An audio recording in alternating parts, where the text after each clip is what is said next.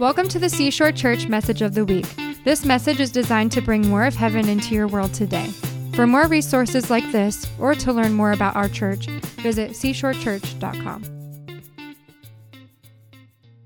So, I have a really funny thing to start with. Um, I knew that I needed to talk about um, one of, it's one of if not the, at least one of the favorite Bible verses I have, it's just Luke um, 10 27. It's love the Lord. Jesus is asked, What's the greatest commandment? And his answer is, Love the Lord your God with all your heart, all your soul, all your strength, and all your mind. It's been, it's been my favorite since about 1995, 1996. And um, the reason it's been my favorite since then is because I had a job and it was just a regular job and I used to fix like physical bodies that had injuries. And um, I, it was in a rehabilitation centre, and they had a gym. So I was just on the bike one afternoon in my lunch hour, and I just had my Bible out. You know, and the, you know, you know those what are those upright bikes called? I should remember the name of that. no, uh, recumbent. Yeah, we just don't use that word in Australia. No, no, upright. Yeah, stationary. so, anyway, just a bike, you know what I mean? Electronic bike that doesn't go anywhere, stay inside out of the weather. so, but it has a flat thing on the front, so I had my Bible out open. And I was reading through Deuteronomy, and Luke, the Luke 10 27 verse, which is also Matthew, it was already one of my favorites, but I found it in um, Deuteronomy. And um, and it was just when Moses in Exodus gives the Ten Commandments, he gives it again in Deuteronomy after the 40 years as his last goodbye, see you later, I'm not going with you into the promised land moment. I love you all, but here, remember this. Love the Lord your God with all your heart, all your soul, and all your strength. In uh, the Luke version, it adds mind. Um, and I just went, oh my goodness, this has been from the beginning. This has been from the beginning. It's the thing. It's the thing.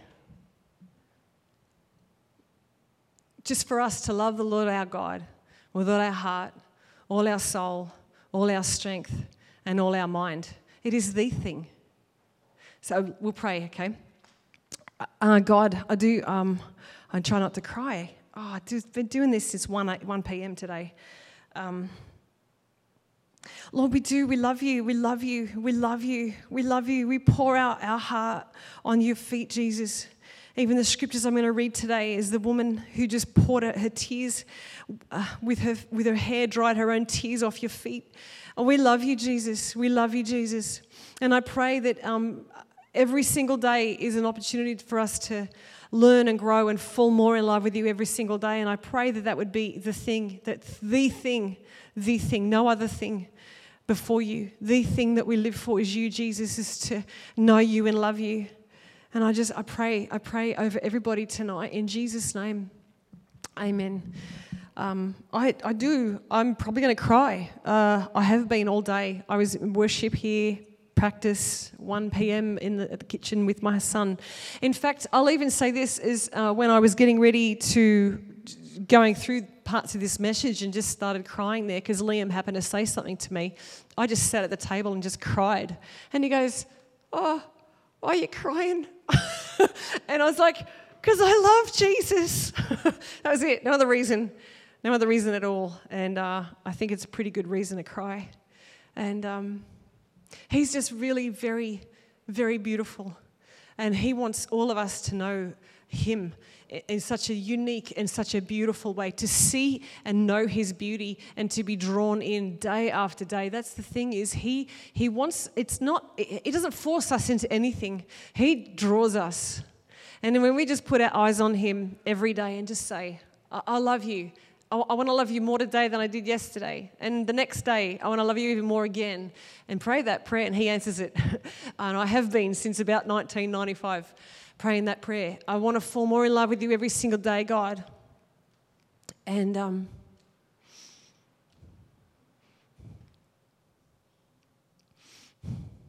He is, He more than meets that in you, He more than meets uh, your need for anything, no matter what it is, relationally, is the first thing, but anything in life. He will be the constant friend that will never leave you. People will, people come and go. You know, I turn 50 next year. People come and go all the time, sometimes for good reasons, sometimes for not good reasons and really ugly reasons, right? But the Father, the Bible says that Jesus is a, is a brother, he sticks closer than a friend. He's the constant. He's the one constant. He will never leave. He will never forsake. He's the one that satisfies our every need. And I say that also because this is why we were created in the first place, that He would be the one that satisfies us. You know, no matter what part of history a person's born, what nation they're born into, born into wealth and status and this nation, a free nation, or um, poverty nations full of um, tyranny and um, governmental tyranny or just constant wars in the Middle East, is wherever, wherever people are in, in the world, it doesn't matter. This one question hangs over every single heart is why am I here? Like, what is my purpose? Why am I here? Why, why this time in history? Why now, God? What, what is my purpose? And um, there's in, in, in 1647, um, around the Reformation period, but the Westminster you maybe you've heard of it, the Catechism answered this question as the church wanting to move forward into freedom and leaving behind some religious tyranny. They said, they said this is the thing, the thing God people what God made people for was to love God and enjoy Him forever. That's our single purpose. Love Jesus, God, Holy Spirit, Father, love Jesus, and enjoy Him forever. That's, that's it. It's, it, it really, I think we make it really difficult on ourselves. We make it 10 ways to a better me, 10 ways to a better disciple, 10 ways to grow your church, 10, 10 ways to this and that and the other. I, I, how do I run over here and get this book and learn how to do this part of Christianity? I'll run over and get, and I'm all about reading books. I'm not saying don't do it, but don't complicate the process.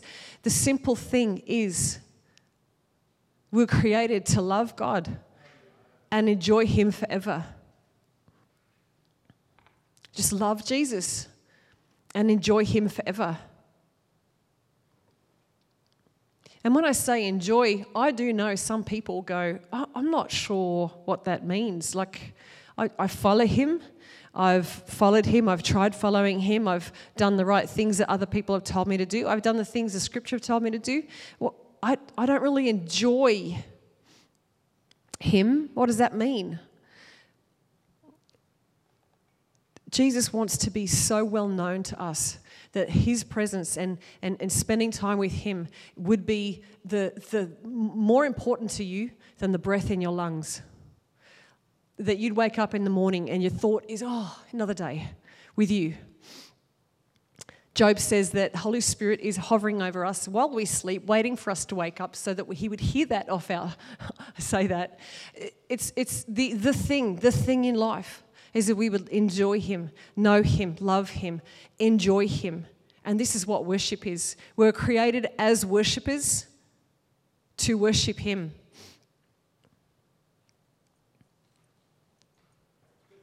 In, in um, the four different things in Luke in the Luke verse that I gave you, where it says, "Love the Lord your God with all your heart, with all your uh, what." Got to make sure I get it in order because it is heart first, then it is soul, then it is strength, then it is mind. It's four things.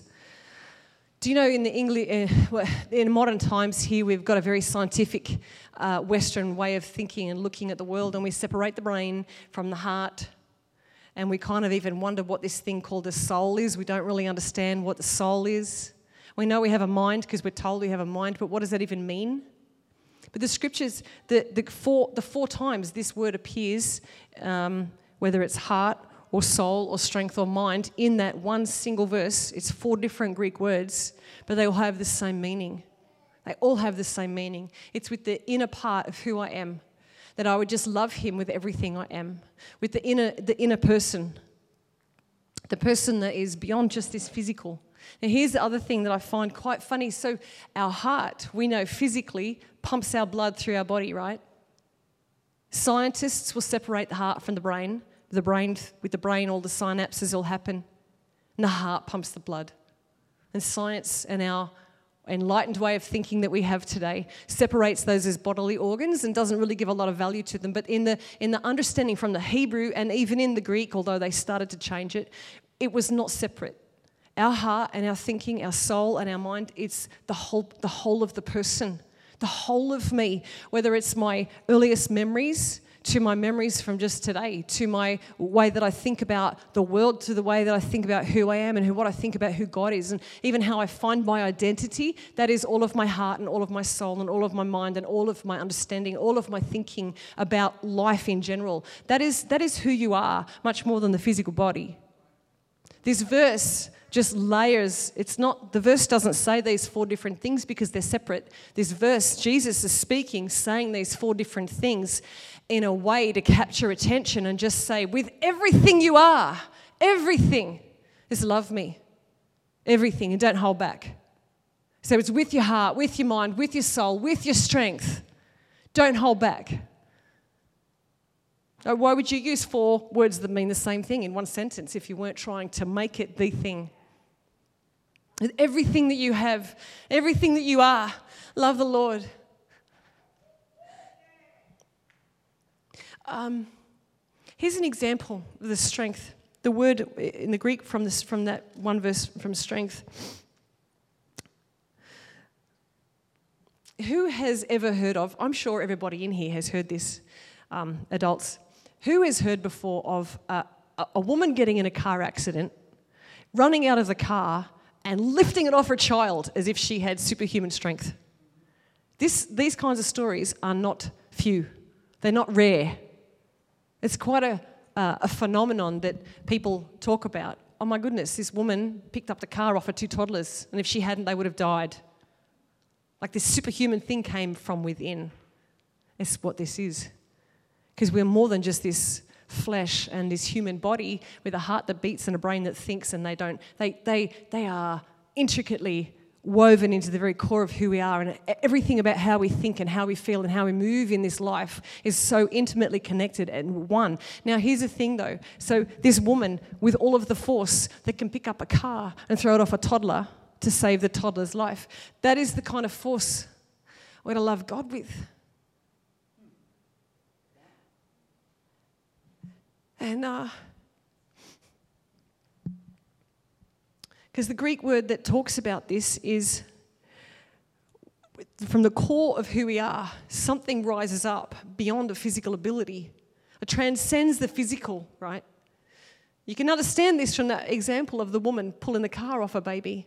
Something inside us that transcends just this physical is also called out by God to love Him in such a way that love would be manifest in ways that are bigger and um, affect change in the atmosphere, even when we worship together.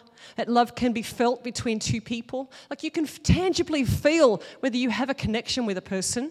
You can tangibly feel if there's a disconnect and they've pulled away, there's a maybe there's untruth or in, lack of integrity in something. You can tangibly feel this is because it actually transcends just this human physical part of who we are. Love is so much bigger. And even the love that we have for each other and the love that we have for the Father is supposed to be like this so forceful, forceful, it changes and moves atmospheres and changes things around us that we can't see with our physical eyes. Does that make sense? We're meant to love God like this like that, that we could literally rip a car off a baby, but it's that the force of love out of our heart that is just given back to Him um, in worship. And so, you know, I'm trying to talk about worship really because this is what it is. Loving God with everything we are is we're created as worshippers, and our love poured back out on Him. This is what this is. It's loving Him with everything we are. I love the Lord with all my heart, all my soul, all my strength, all my mind.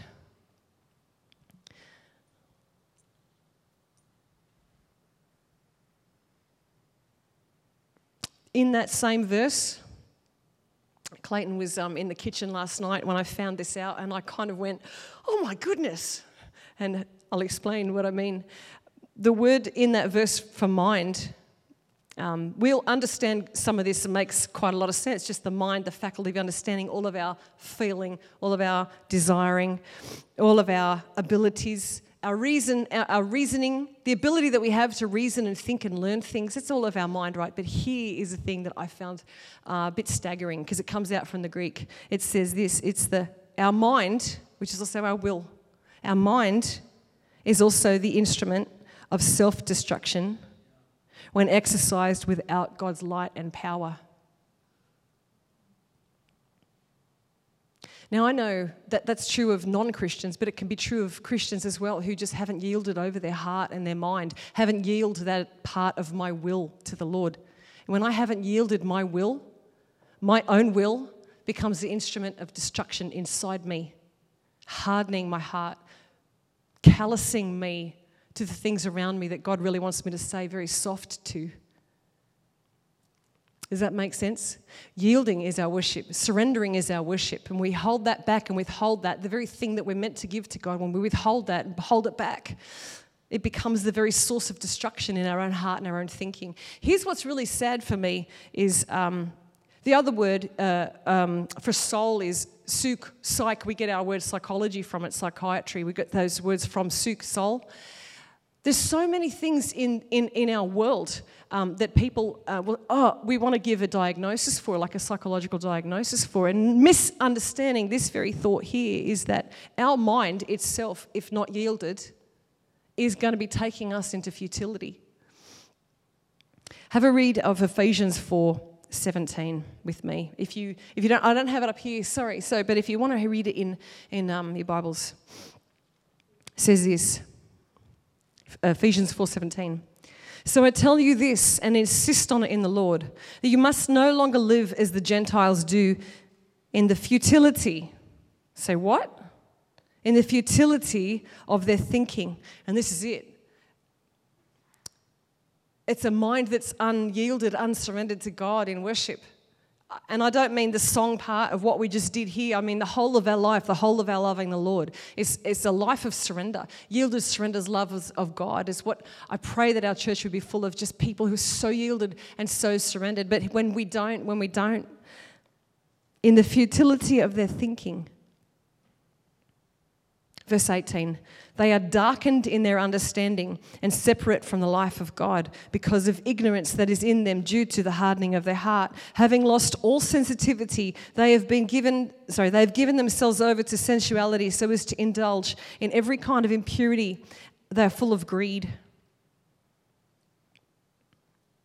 the futile thinking. So it's the it's the um, I don't have this in my notes, but there's the Bible verse in um, Second Corinthians, I think it's chapter 3, uh, someone can correct me if I get it wrong, but it's, it's, it's, as we just worship God, we're transformed and made more like Him, and we're changed and made it turned into glory to glory. We go from glory to glory. We, we get we literally carry more of His light, more of His glory in our lives, right? But it's to think that's that's the place of worship where I've just yielded my life, I've surrendered my life, I've given over everything, and I'm not holding anything back. And because I've done that, He's come into view in a much greater way. And when I view Him and keep my eyes on Him, focused on Him, I'm changed and I'm made more like Him. I go from glory to glory. This is all of us. We go from glory to glory because we've focused on the one, the author and perfecter of our faith, right? He changes us literally. It's like a universal spiritual law. Whatever you're focusing on, you're moving toward that and becoming like that thing. And this verse is saying the futility of their thinking. If we withhold our worship, if we just pull back our heart, and we, we will change the direction of our life and our thinking. It's our, my own will, my own heart, my own mind, my own senses are the things that are going to be working in me for my own self destruction and take me on a path away from God. I think it's in Mark verse, uh, chapter 4, verse 9, that says that um, whatever you uh, give your attention to, that's what you're going to get into your life. You're going to reap much, much more of it into your life. And so if your attention is given to loving the Lord, you're going to reap that into your life in a bigger way, in a much, much bigger way. But if you're turning away and there is that walking away, it's the futility of our thinking, darkened, calloused, hardened hearts. So, why am I saying this? It's not to condemn in any way at all. It's not at all. I would never want to do that. But it is to put before you the very beautiful thing that we call worship, to put before you the very beautiful one who we worship is Jesus. His intention that we would be so connected with his heart and so, so um, intimately, devotedly connected and in love and engaged with who he is every moment of every day. It doesn't matter what you're doing. It could be washing dishes, could be cleaning your toilet, could be driving in your car, could be in the workspace, but your heart is connected to the one that you know you were put on this planet to love and serve.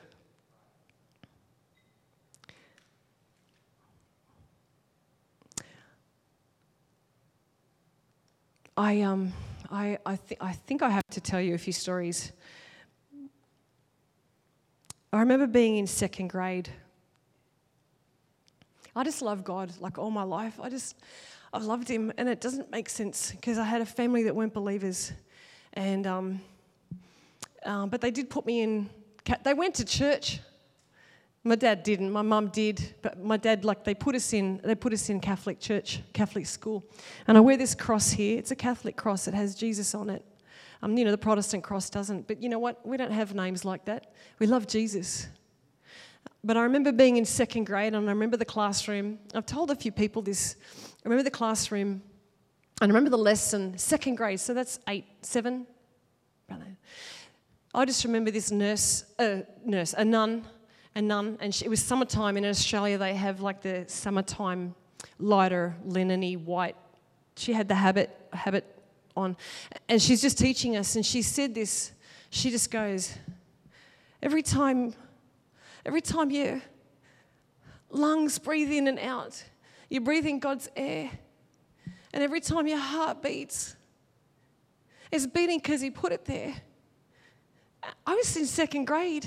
And I fell in love with God in that split second moment. I just went, that's who I love. That's who I love, that one. Jesus, who's authored my life. And uh, I was raised then by people who didn't appreciate that. And if, I don't think they'll hear this, and I want to honour them. I do. I love my parents.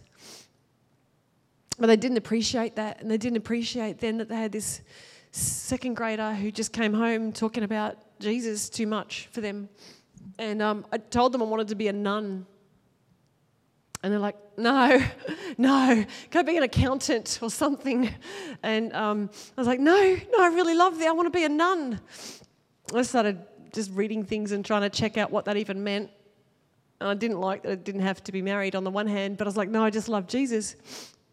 And um, and uh, anyway, so I remember when I was 12, I got my first Bible because in Australia they actually hand out Bibles to kids in school. Pagan nation hands out Bibles in school, they're allowed to. Here, you could lose your job. And we're a Christian nation, right? No, no, post Christian. Anyway, um, trying not to cry, I'm sorry.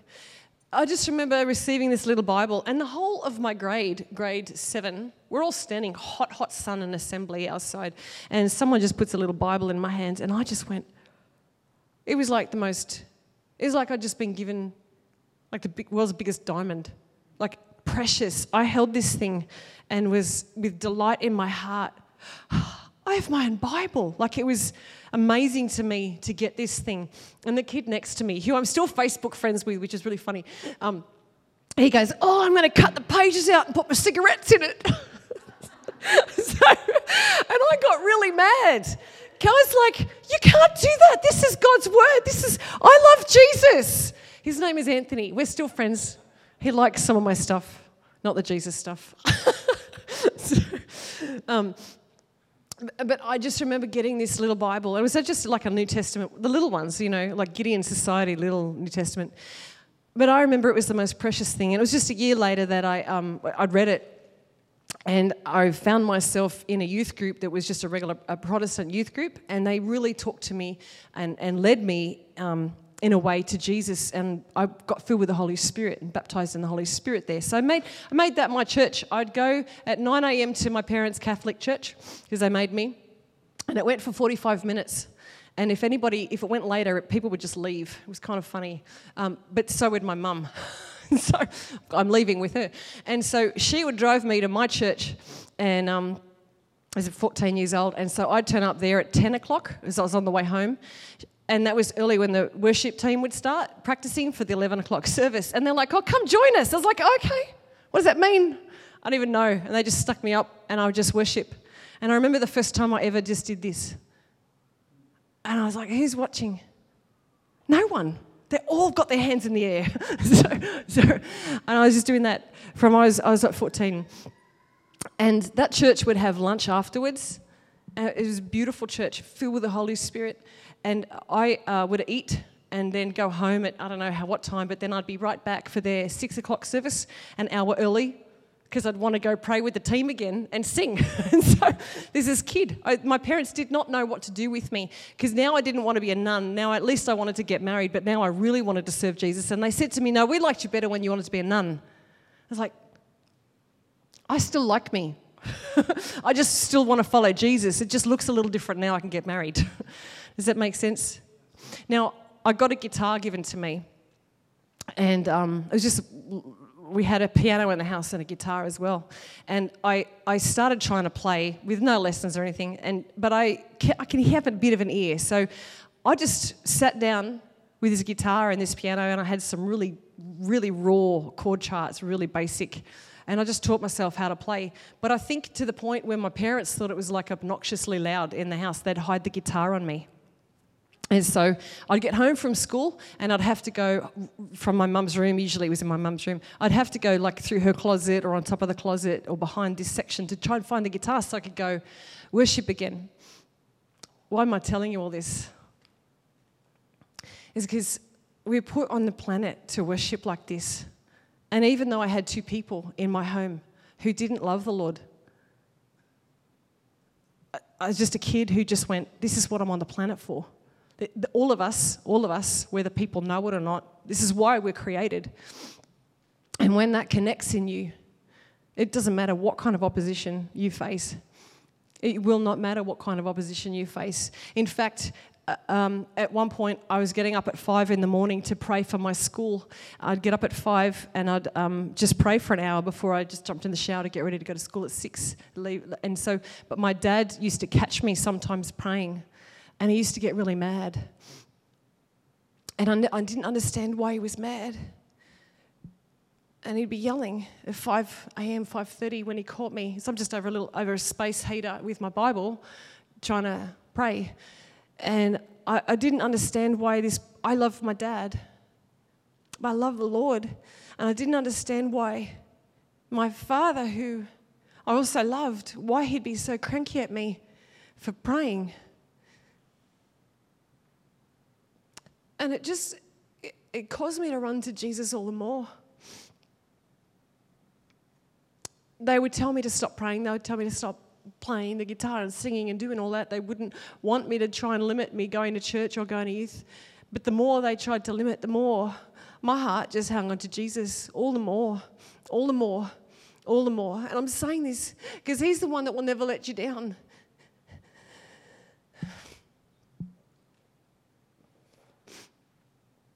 And I love my parents. I'm sorry. I love my parents. I do. I, I get it really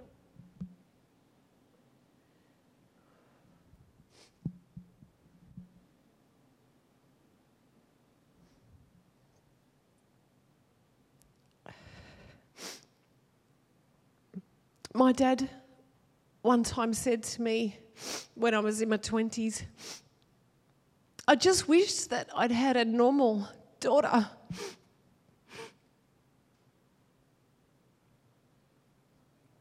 And at that time, I knew what he meant. I was old enough to at least say something back. You, you mean you, you wanted a daughter who would be going out to bars and picking up men and smoking drugs like my brother and sister? And he said, Yes. And I love my, my dad. I'm not, I don't, this is not dishonoring. I'm trying to explain to you what it's like to have the love of your life, Jesus, become so real to you that even your own father's words over you. And he's telling you that he loved two other people better because they smoked drugs and because they had picked up people in nightclubs ah, I'm really getting wrecked. I'm sorry. I don't really want this on the podcast.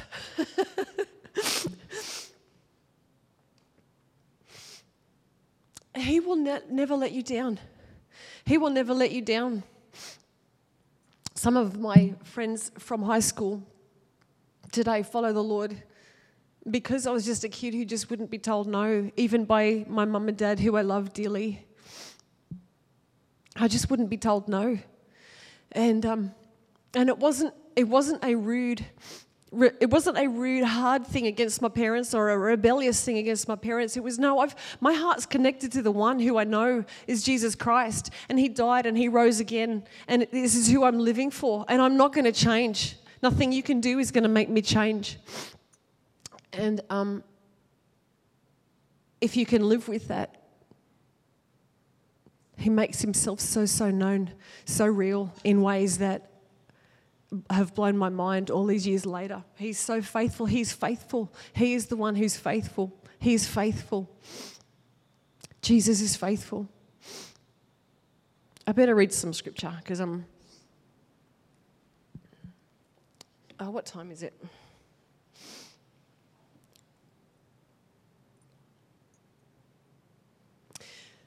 I'm going to read. Um, I'm going to read John 12, 1 to 8. I have the, you know, the, the woman who anointed Jesus in, um, in Bethlehem before his burial. It's a really commonly known story, but it is one of my favorites because um, cause, cause this was a woman who uh, broke through, pushed through all of the social constraints that would have been on her as a woman at the time, stepping into the room where there would have been men lying around eating, and she would right there landed in front of Jesus' feet and broke open her very, very expensive perfume, which would have been her likely um, one. Well, the Bible says one year's supply of, of income worth to purchase this perfume, but she broke it, broke it, and poured everything out.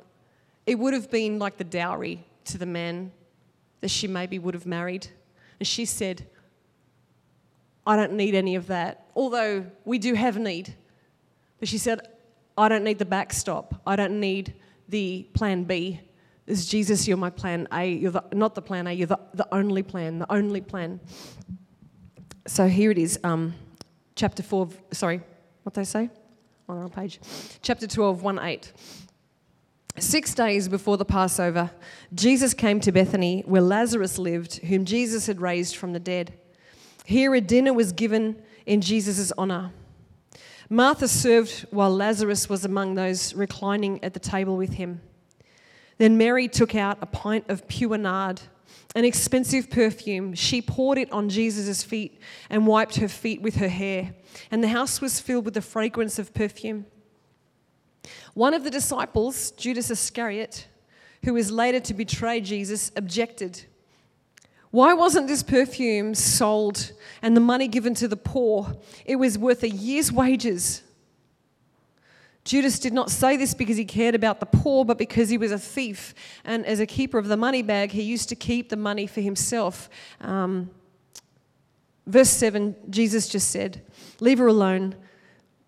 It was intended that she would save this perfume for the day of my burial. This is a few days before Jesus was killed on the cross. But the perfume that she would have anointed him with would have been so extremely strong in his hair and everything that even on the cross in the moment of his death, he would have smelt that. He would have smelt her worship when he was crucified for her. Because he says, It was done for my burial. So his body still smelled like the perfume that she poured out. Our worship ministers to the heart of the Father. Our worship ministers to the heart of Jesus this way. It's not just about the singing of songs when we get together and clapping our hands and, oh, that's a nice song. Oh, I don't like that one so much. It's not about spectating. You know, worship is not about spectating at all. It, in fact, I do know, I do know um, there's in a lot of places you can land in church and it becomes about spectating. It becomes about the entertainment coming off the stage because excellence is becomes the thing, the light show, the smoke, all of that. I, I understand. It's not that worship doesn't go on when that's happening. But if that is happening and no worship is going on, then the worship itself has been exchanged for entertainment in the church. And the worship itself has become something that people are now spectating. No different to you just watching a TV show. And it's entertainment. Our worship, though, our worship, when it's true worship, it ministers to the heart of Jesus. Like we minister to the heart, we make his heart happy. That's that's kind of for me. I I want to sing, dance every single day, and we do in my house because I make his heart happy when we just sing. In fact, my little daughter, who's off somewhere in kids, she belts out so loud in our house all the time, and I can hear her from whatever other end of the house is. I can hear her, and it does, does my heart good. So I can only imagine what it what it does to the heart of the Father, knowing that that we our worship ministers to Him. That's why we were created. In fact, the Garden of Eden itself, it was like set up like a temple, and Adam was put in the center of it, the priest. And the priest's job was to give worship back to God. That's why we were created. As priests, we are now also priests, priest kings. Again, set in places to bring worship back to the heart of the Father. That He, He, he would just come over it and smell like incense. Like now it's not the perfume, literal perfume like this woman we just read about, but it is a perfume sometimes of our sacrifice. Sometimes it's the perfume of the sacrifice of to my own dad. I love you and I respect you and I'm going to honor you, but I'm following Jesus in spite of whether you love me as much or not as my brother and sister who've brought you more happiness because of their lifestyle. It's a sacrifice of worship. And the Father takes that into Himself and it ministers to His heart in, in ways that we're not going to really see this side of heaven necessarily. Because that's when we're going to really start to see what worship is like. There is a war over worship. There's a war for your affections, Every single day you wake up, there is a war for your affections. Who will you love? It's the same question that it's the same question that is the uh, what am I created for? Right? That we spoke about at the beginning. What am I created for? Well, the devil has a question over your life. Who will you worship? Because every single person on the planet created as a priest to worship Father Jesus, Holy Spirit, to worship God. We are created for this. If we don't do this, we will worship something or someone else. It doesn't matter who the other thing is, it's all idolatry. And sometimes it's just our entertainment. I mentioned just worship can be entertainment, but sometimes it's entertainment. I, in, when I first moved here to America, I found this preacher that I really liked. And um, I heard him say one day, he goes, do you know all those people that watch so much TV? They don't understand that worship, uh, sorry, uh, TV watching, the entertainment part of TV watching can literally be demonic detainment. And I went, wow, that's really true. It's not that TV's bad. I'm not saying TV's bad. But if it has entrapped us, that's what, that's what, the, that's what the enemy wants to do entrap us so that he gets the place of our affection or at least, if he's not getting it, something else or someone else that is not God. There's something else, or there's someone else can be my own kids. There's something else, or there's someone else can be the ministry that I do. It doesn't matter what it is, the devil is who will you worship? Come on, I don't want it to be God. And he just dangles all kinds of carrots in front of us new cars, jobs, success, worldly success, godly success is different. He dangles every kind of thing in front of us to create Uh, to, to draw our affection away from the one, Jesus, because he's, he's so jealous. He's so rottenly jealous. And he counterfeits everything that God has ever given us. The Bible says that every good and perfect thing has come down from the Father of heavenly lights. Every single thing. The devil has grabbed hold of stuff and perverted it to entrap us and pull us away so that instead of thanking God for something good in my life now, the good thing now becomes the thing I chase after instead of God. Does that make sense? So it's, there's a war over our emotions. There's a war, so affections, not emotions. There's a war for our affections. And it's, it's the, it started in the garden with Adam and Eve. So who will you worship?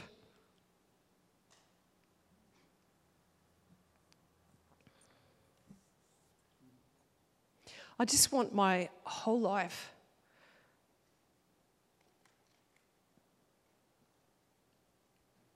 all of my doing, all of my saying, all of my wifing, all of my mumming, parenting, all of my anything in, all of it, all of it. I just want it to bring so much pleasure to the Lord. And it's a really easy thing to do. It's not, we don't strive at this. The way we do it is just invite Him into every moment, is acknowledge Him in all our ways. It's Proverbs 3 5. Acknowledge Him. Same thing as just know that He's there and say, hello, know that He's there and say, Oh, how would you do this? Have I been doing this good or not? Is, is there a better way? Invite Him in to every single thing, every moment. Is acknowledge Him in all your ways. Know Him. It's the same as saying, Know Him. Know that He's there. Know that He wants to be acknowledged. Know that He wants you to feel His presence. And you know, we talk about feeling His presence, feeling this, feeling that, affection, uh, emotions. Um, Sometimes we have to just believe by faith. Sometimes we do feel. Sometimes there is physical manifestation, but I find the majority of the time it's not. The majority is, is by faith. It's by faith I know you're with me. By faith I know that you drive with me in my car to work. By faith I know that I can sing as I'm cleaning my kitchen and, and doing maybe making dinner. I can just sing to you and know that you're here. Every moment. That's our worship is acknowledging Him and, and saying, You're here. You're here with me now. You're here with me now. And I love you. And help me to love you more. It's what we're created for. It's really very simple. It's not a hard thing. It's not striving. In fact, when we start to strive, we've made it in our own strength. We're doing it in our own strength. And nothing done in our own strength pleases God. When we start to do things in our own strength, we're just creating another version of some kind of religion nothing in our own strength, all in His strength. And that's the point of Him being with us every single day and never leaving us. He strengthens us every single day, fills us, strengthens us, shows us the way to walk in, directs our path. He, will be, he'll be, hey, this is, this is the way. Walk in it, walk in it. Oh, a little bit to the left. Oh, a little bit to the right. Every single moment. He's, he's never, ever apart from us. And so our worship, a lot, a lot of our understanding what worship is is just it's the acknowledging you're with me. You're with me now. I'll tell you this even um, it tempers me as uh, a parent. Because you know you can get frustrated at your kids right? I love my kids um, but you can yeah, all of us we anybody you can get, I can get frustrated with clayton. But I, it, what tempers me oh because I've made some mistake, not because he's made some mistake. People are looking at me funny. so, what tempers me is that I stop myself and I just take a breath and breathe in and go, You're here with me. I can speak calmly. I can talk more calmly. I can wait and not have to. I can be really sarcastic and win an argument real quick. But that's really dishonoring to my husband or to kids, or it's very just dis-. It's very hateful, actually. Because it's not about winning, is it? And when I just take that moment to acknowledge Him, even in that hard moment, and just go, You're here with me now. It changes all of my internal world, changes, and now I want to um, fix the thing, whatever the fixing is, whether it's talk nicer and help my kids understand why I was frustrated. Because I might still be frustrated, but I've just got, it's a lesson for them. It's not the crazy, ah, ah, ah, you did this and you're going to get it. You know, so it's the, it's the acknowledging that He's there. That's our worship. He helps us be better at every single thing we do. Every single thing. Um, thank God. thank Him for that. Um,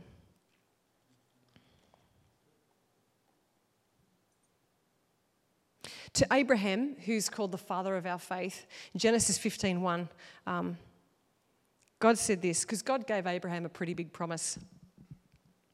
I'm going to, out of you will come a nation. He's an old man, his wife's you know, long past menopause. I'm going to make a great nation out of you. Big, big promises. Count the stars. Can you count them? Count the sand on the. Can you count the sand on the sea? No. Well, I'm going to give you more uh, sons and daughters than, than that, right? So Abraham's doesn't even make sense.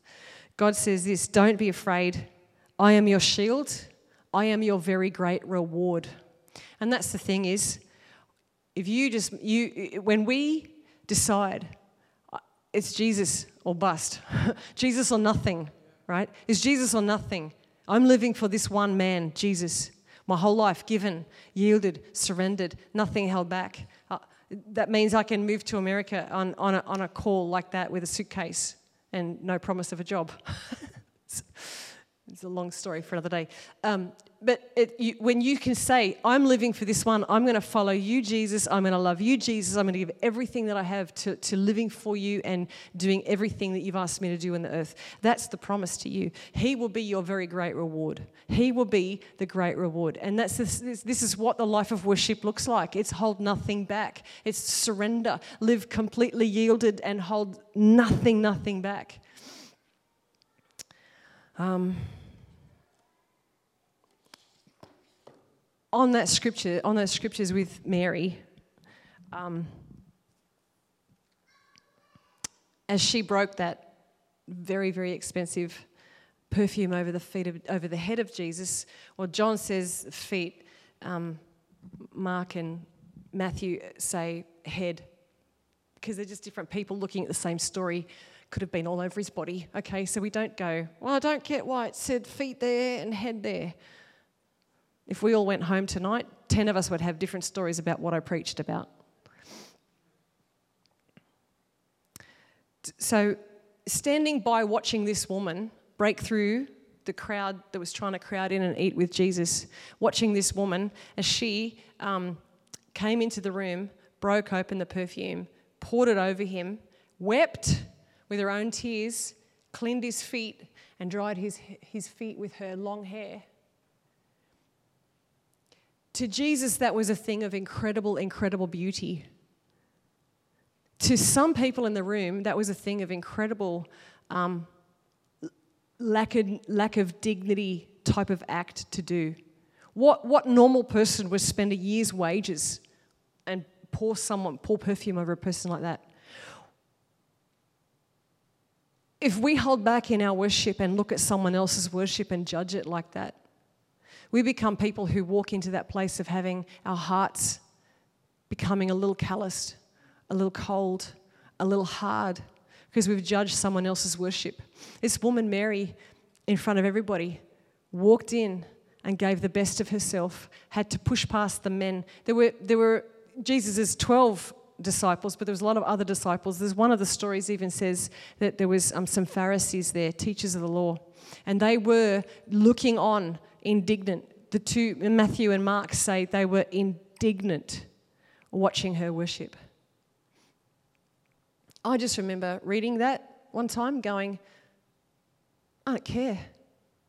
I don't care what I look like. I don't care if I play the wrong chord, which I do a lot. I'm, I do care. I don't want to do it, but um, I'm not going to let it stop me worshipping. I'm not going to let it stop me worshipping. And because People in the room may be worshiping or may not be worshiping. I could be in a crowd of a thousand. I'm going to worship. I'm going to give what is due to Jesus' name. I'm going to spend myself giving the glory and the honor and the praise back to Him, no matter what anybody else is doing. See, sometimes people just want to be part of the crowd, and crowds followed Jesus. Crowds followed Him everywhere, but they didn't all love Him. This woman loved Him. And this woman, the Bible says, Jesus said, what she did will be told everywhere the gospel is spoken of. Her story will be told. And she's a woman who just went, I'm not going to hold back. I'm going to give him everything. She ministered to the heart of Jesus, and even in these dying moments, he would have smelt that perfume on his body. Okay, so I'm going to ask people just to stand to their feet. I'm going to ask you to put your hands in the air as high as you can put them in the air, as high as you can put them in the air. And stand to your feet. Is how would you worship if you were face to face and could see Jesus in the room right now? Like, would that change how you worship if you could physically see him standing in front of you right now? It would change it, wouldn't it? If he was like to come through the ceiling, bang, land in front of you. You'd be, you'd be worshiping your guts out, literally. But he's in the room now, we just can't see him. And he's in the room and he's in the space wherever you are, always, always, always with you, always with you. He never leaves. And the arms in the air doesn't have to be this all the time, right? It's just what I felt Holy Spirit say again, and just put the hands up. It's the surrender. So, Lord, we just surrender. We surrender, Jesus. We surrender to you, Jesus. We surrender. We surrender everything, Father. We surrender, Jesus. We hold nothing back from you, Father. We hold nothing back, Jesus. We hold nothing back, Father. You paid it all. You paid it all, Jesus, to return our hearts to you, to return us into relationship with you. So we will hold nothing back from you. We will pour out our heart's perfume. We'll pour everything out. We'll pour it out, Father, on you, on you, Jesus. We'll pour out our lives. If you're good for the cost, tell him. Tell him, I'm good for the cost, God. I'm good for the cost, Lord Jesus. I'm good for the price. I'm good. I'm good for the price. Because we love you. We love you. We love you. We love you.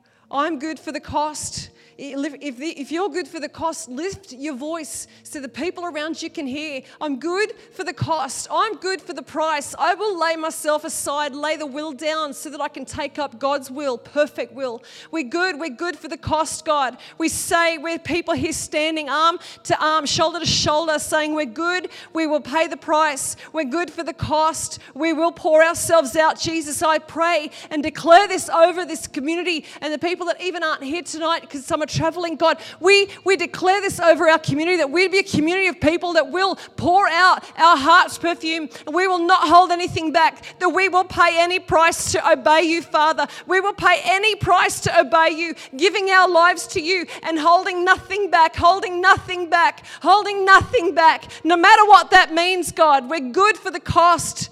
I'm good. We're good for the cost, Father.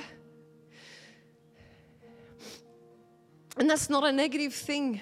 It's not a bad thing. It's not a negative thing. You've just told him. Like some people go, what does that mean in other countries? They have their heads cut off. They do.